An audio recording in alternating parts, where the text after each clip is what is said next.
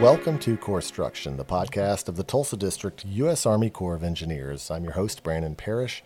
Today I am at the Skiatook Lake office and I am here with Randi Clifton. And Randi is uh, the lead ranger and assistant lake manager here right now. Um, and you're from Oologah, Oklahoma, right, right, Randi? Yes. Thank you for joining us for Corpstruction. Yeah, thanks for having me.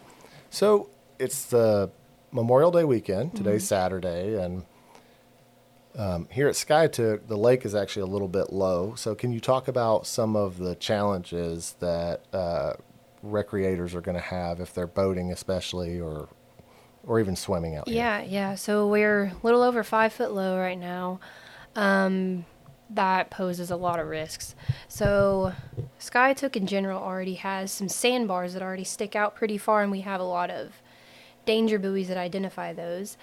Um, those being even lower, we have even more sandbars and even more obstructions and standing timbers and rocks and all sorts of other stuff that's exposed that typically isn't, or that are just just hiding below the, the water surface as well. Um, we have a lot of people from out of town that come in over the holiday weekends. They don't know the lake. They don't know that we're low. They don't know what some of these buoys mean. Um, it, it just it poses a bigger risk. We have with especially with increased vegetation over holiday weekends. And all the swim beaches are closed. Right So now? here at Skiatook, yes. So we operate two different lakes. Um, the Skiatook office does. So Skiatook runs um, both Skiatook Lake and also Birch Lake. So Birch isn't as low as Skiatook, and both of their swim beaches are open. Um, but Skiatook, they're both they're both still closed from the low water. It's it's all beach and no swim right now. And I would imagine one of the challenges here is we were talking about this when we were out um, doing some boater interaction today and life safety, life jacket um, safety checks.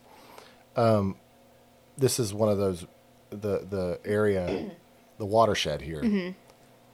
So I imagine it's a little bit challenging here because the watershed here is relatively small compared to a lot small. of a lot of lakes in our district. So, So- even if you get a lot of rain, sometimes it doesn't fill up quite like other lakes do. Can you talk about that? So the way the watershed works is a lot of people the way they I guess envision how all that works is that you have to have a whole bunch of rain on top of the lake.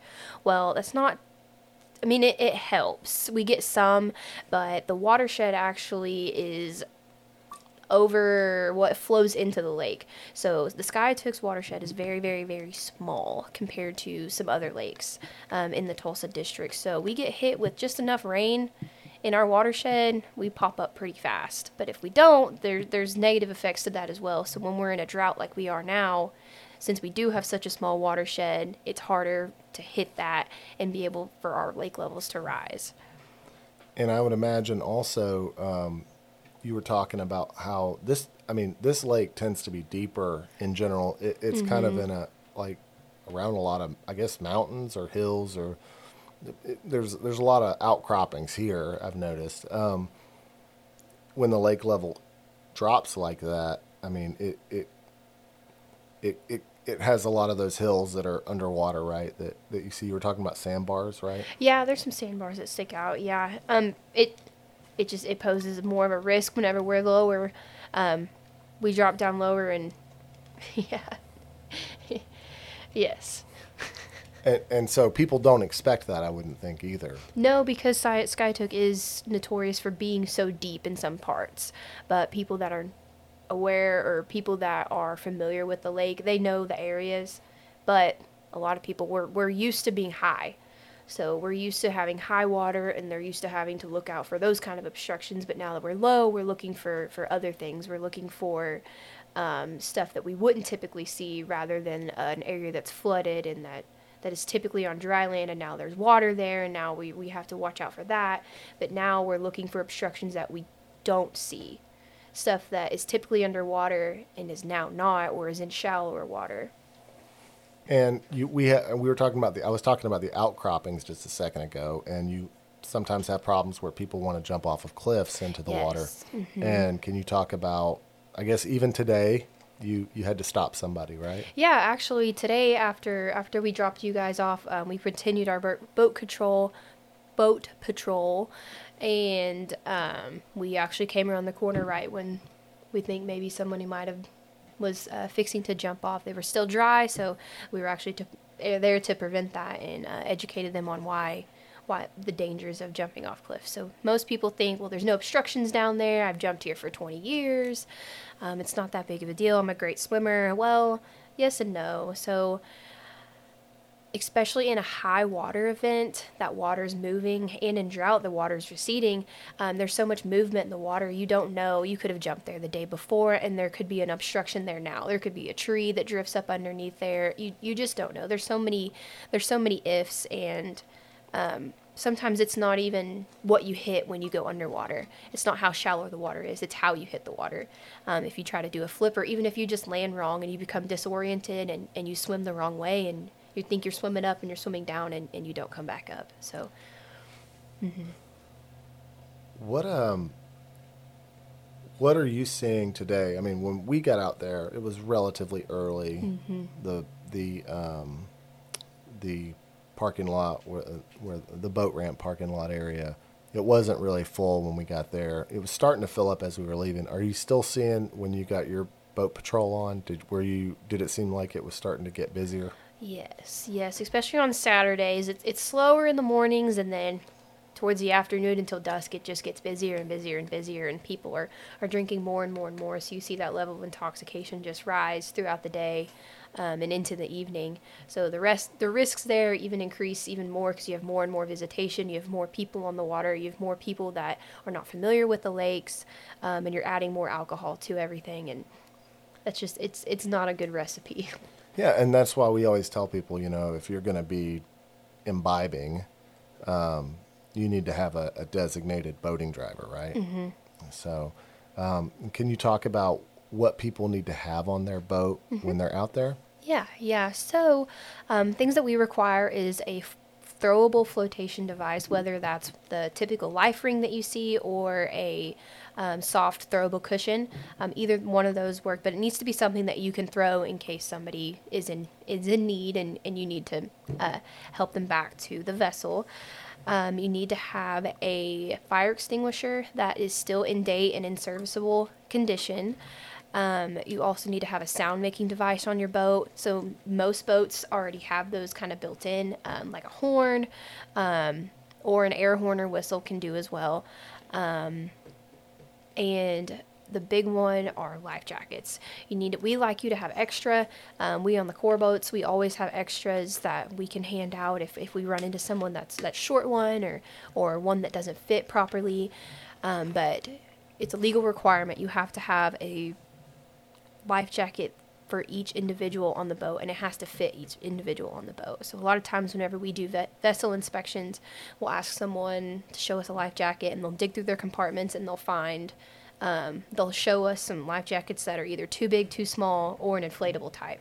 And if it doesn't fit you properly, it, it does you no good. But the inflatables are a common misconception. Just because you have it, it's not considered a life jacket until it is physically on you. So those if you're going to wear an inflatable, inflatables are awesome, especially for fishing. Um, it's you wear hard. them. We do, yes. That's yeah. all we wear. We wear the inflatables. It's it's easy to do our work. It's easier to, I mean, they're comfortable. You you don't even know they're there anymore. They're they're awesome, um, but it's the older crowd that, the older crowd that oh I've I'm I've been swimming in this lake forever. I I'm fine. I don't need a life jacket. The, that's where it really comes in handy. It's the older crowd, the the fishermen that that they're the ones that really benefit from the inflatables. Yeah. Those are the ones that we target with with that specific type of life jacket. Then let's talk about why it's so important for you to have a properly fitted life jacket. Yes. So we go into schools and, and we treat we teach these kids all these these scenarios too. Um, but it's important to also teach the, the parents because if we teach the kids and, and they don't have the properly fitting life jacket, I mean, it it doesn't do them any good if, if the parents aren't educated as well. So if you wear a life jacket that's too small for you, then the buoyancy is off and you're too heavy for the life jacket and you're, it won't keep you afloat. And if you wear a life jacket that's much too large for you, you'll slip right out of it. It's almost like not wearing it at all. And the uh, the fire extinguishers. Mm-hmm. How often do you all recommend people get theirs checked? Uh, yearly. Annually. Mm-hmm. And that's part. Of, is that something you check the tags to see if they're? Typically, no. We we typically just like to see see the the fire extinguisher, um, but we do recommend that you check them annually. And if you have a inflatable, Mm-hmm. that has to be not inflated. Yes. I mean, if it's one of the automatic like yeah, CO2 like, cartridge, like we checked inflatables. somebody today and he was wearing an inflatable that had already been inflated. So those things are one time use. Once you use it, you can't, it won't automatically inflate. Now you can still manually inflate them. Uh, each of them have a little straw in them, uh, and you can still manually inflate them, but it doesn't help you if, if you get thrown off the boat and you're dis, and you're um, unconscious or something. I mean, you're not able to blow it up yourself. So um, you need to make sure that it hasn't been inflated. It's still in serviceable condition. Yeah, Yes. because even the bladders in those things, I imagine, you know, once they once they expand, right? Like, especially if you've had it out in the hot sun all day, though, and it's inflated, you've got Yeah, sometimes. potential for, I guess, it going bad or something. Yeah, so they have most of them have a little indicator on it or a little indicator light, and so you want to make sure that, that indicator light is green, not red. Um, they have expiration dates on them. A lot of them are still good past their expiration dates, but we here at the Corps we don't use them until after, uh, or we don't use them after they are expired. So most of them are good for probably three years. Each refill cartridge is. Um, so you can reuse your actual inflatable. Once it has gone off, you have to recharge it with a new recharge kit. The um, the campgrounds are are you seeing a lot of people? Are they full or they are you are you sold out? Yes, on holiday weekends we stay pretty full.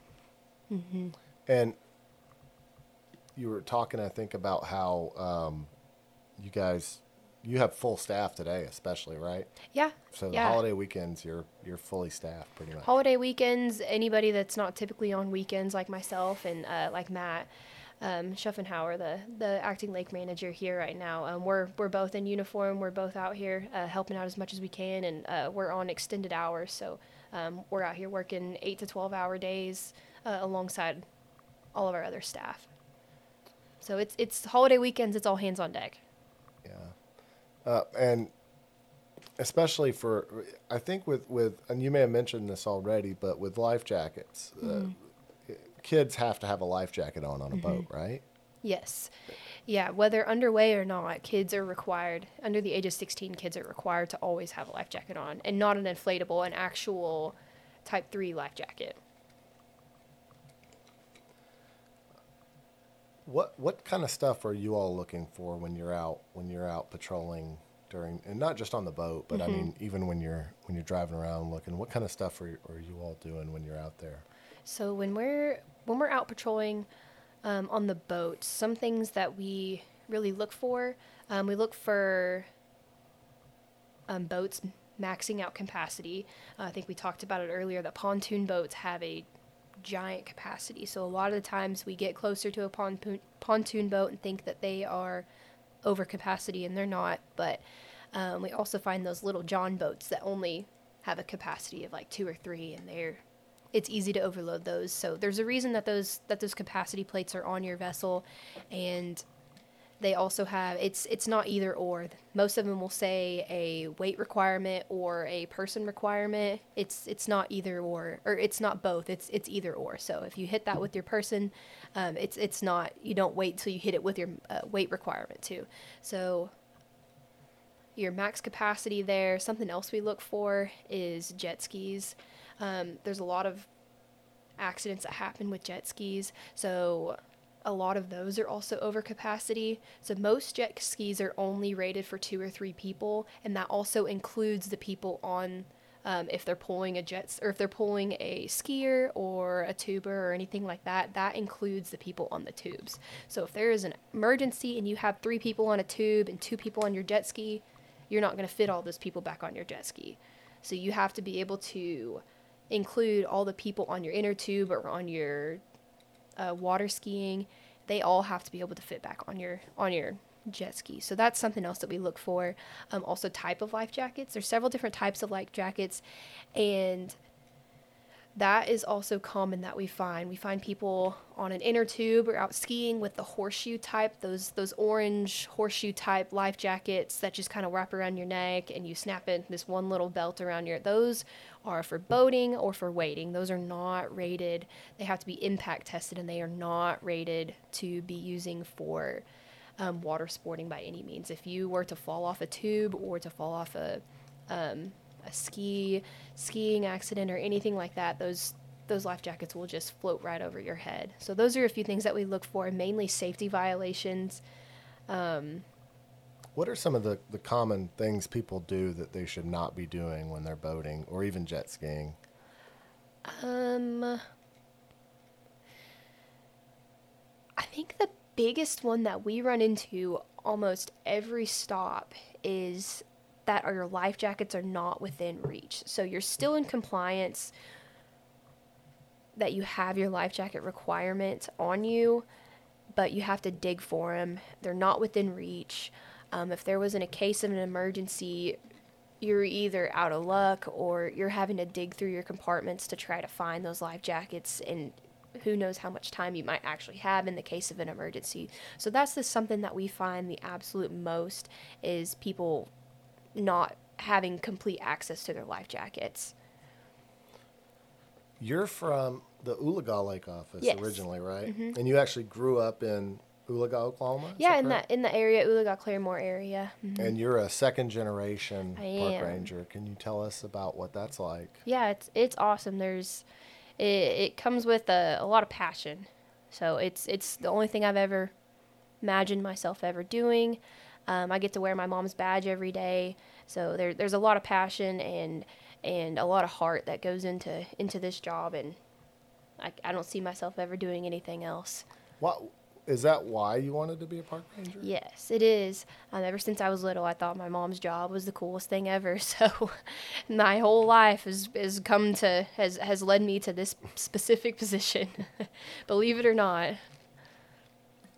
And, and coming from Oologah, that's a completely different setup in terms of a lake com- from is. Skiatook, right? So, can you talk about that? Because Oologah is, I mean, here it seems like you probably get some wind, but Oologah is notorious for wind, and Yes. um, it's also tends to be a shallower lake, right? It is. I mean, it's it doesn't have the sandbars and the and the those hazard areas like Skiatook does. Even though Skiatook, even though Oologah's um, a lot shallower, but Skiatook is deeper. Um, Oologah doesn't isn't doesn't have those large depth areas that Sky or that Oologah does.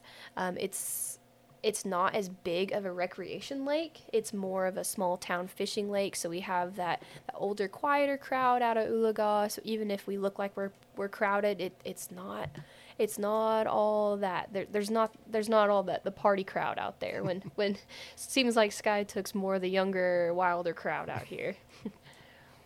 But and you have the Goat Island out there. We do.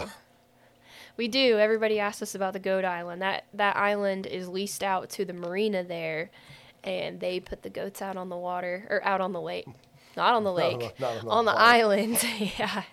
Uh, and actually, it's it's one of the prettiest looking properties we've got. They've they've got all the trees elevated, and uh, they've they've got it pretty well groomed up there. So they they take care of it. I remember Lake Lanier out in Georgia. I, I don't know if they still do, but they had goats on the on the on the dam, Mm-hmm. like on the berm. The, the, and that's how they mowed the. Efficient. for years they did. I don't know if they still do or not, but I, I do remember goats being out on the Wow. berm there. How? Oh, when when you all get because a lot of, especially of our younger rangers like yourself, um, you all get moved. You tend to go different places pretty often. I mean, Mm-hmm. relatively often. Um, when you get to a new, a, a different lake from where you start, how long does it take for you to really get used to understanding that lake versus where you came from? When I figure it out, I'll let you know.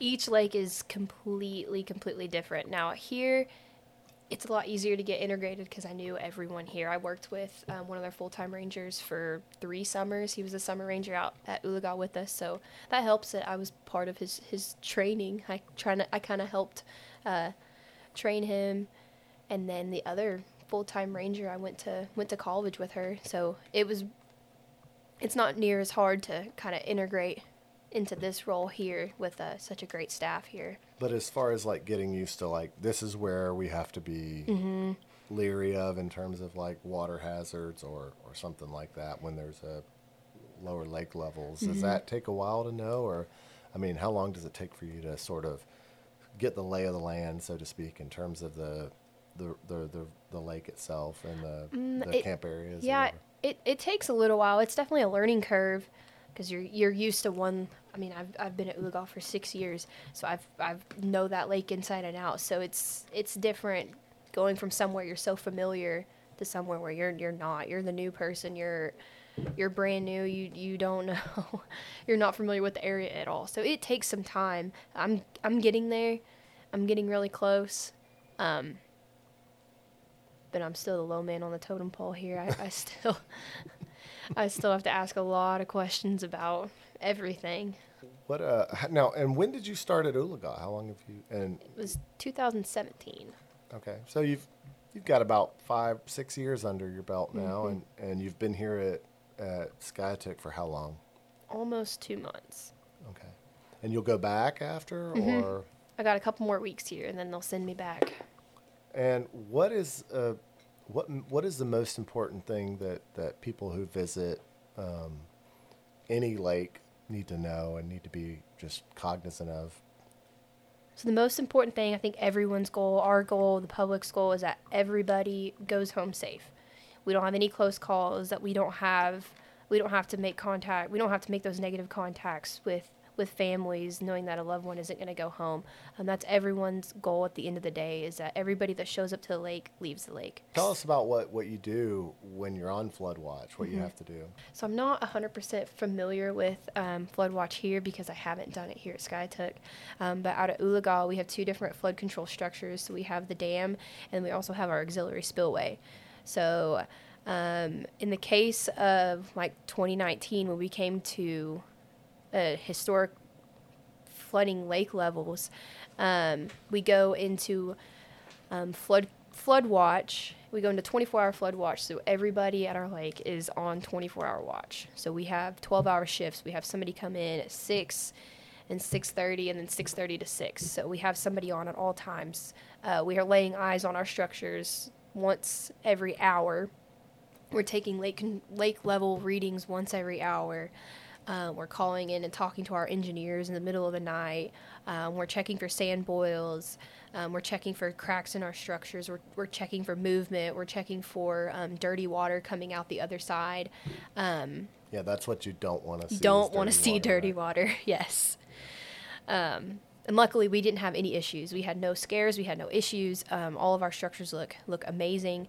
Um, little pat on the back for the little pat on the back for the Corps, but there has never been a Corps built dam that has ever failed. Um, so if that gives you some peace of mind on, on how structurally sound all of our, our flood control structures are, um, so we're, we're pretty proud of that. We're we're proud that we we had no scares, we had no big big issues during that during that big flooding event. How many piezometer readings did you have to take when you were on flood watch? Uh, we had to take quite a bit. Now here at Skiatook, they have like I don't want to lie to you, but they have a, a ton. It takes all day to read theirs, and they're up in the woods. They're they're all over. Um, but at Oologah, we only have eleven or 13. 13, I'm sorry. and can you talk about what that that do, what you're looking for when you're in a, when you're doing piezometer readings and you're Mm-hmm. So- taking the numbers? So piezometer is basically just a big pipe in the ground, and all we do is we're measuring groundwater. So we're measuring. We have a certain. We, we send those numbers off to our engineer, and, and they. They flag us if something looks looks wrong, which we've never had an issue before. Um, but basically, you're measuring groundwater. So water is going to seep through the dam, regardless. Uh, we just try to control it, and that's what we're doing. That's what the, those piezometers that um, that uh, Brandon was talking about. Um, they, it's a way for us to monitor how much is getting through. So if there's a high level, then we have a problem. If there's a low level, we have a problem. So we have a certain threshold for each different piezometer that we have in there. Um, and we take those readings during flood watch. We take them twice a shift, or once a shift, I'm sorry. So once every 12 hours uh, for flood watch, for 24 hour watch. And we send those in at whatever time it would be, like one or two in the mornings. And that we monitor it that way. Now all the uh, all the swim beaches here are closed, right? Correct. Here at Skiatook, but typically in Mm-hmm. the summer months when they're open, um, you you also have to do some some sampling for the swim beaches, right? Mm-hmm. You send that off to the state, right? Yeah, we take those samples up into the health department, and they they give us the go ahead before we can release or before we can open our swim beaches. So, um, same thing for a drought situation. Whenever the water finally rises enough where we can open up these swim beaches, we have to do several things first. So we'll we'll put our boat in the water and we'll run our side scan and make sure there's no obstructions, and we'll also test the waters before we allow our swim beaches to be open. And that's the same thing for a flooding event. Whenever our waters get so high, um, we close the swim beach down because we have certain regulations. We can't um, allow our swim beach to be over so many feet deep. Um, and then once the waters recede and we're able to open the swim beach back up, before we do, we do the same thing. We put our boat in the water, we use our side scan, make sure there's no large obstructions, and we also send those water samples off to the health department. I really I appreciate you taking the time to sit down and, and talk to us about um, what it's like out here at Skiatook Mm-hmm. and in comparison, especially to, to Oologah, Yeah. which is home for you. When It you- is. When I just said Oologah, you were like, oh, I'm thinking home. Well, thank you for joining us for Corpstruction. Corpstruction is a production of the Tulsa District, U.S. Army Corps of Engineers Public Affairs Office. This episode of Corpstruction was brought to you by the Skiatook Lake Office at the Tulsa District, U.S. Army Corps of Engineers. Thank you for joining us. Have a great weekend.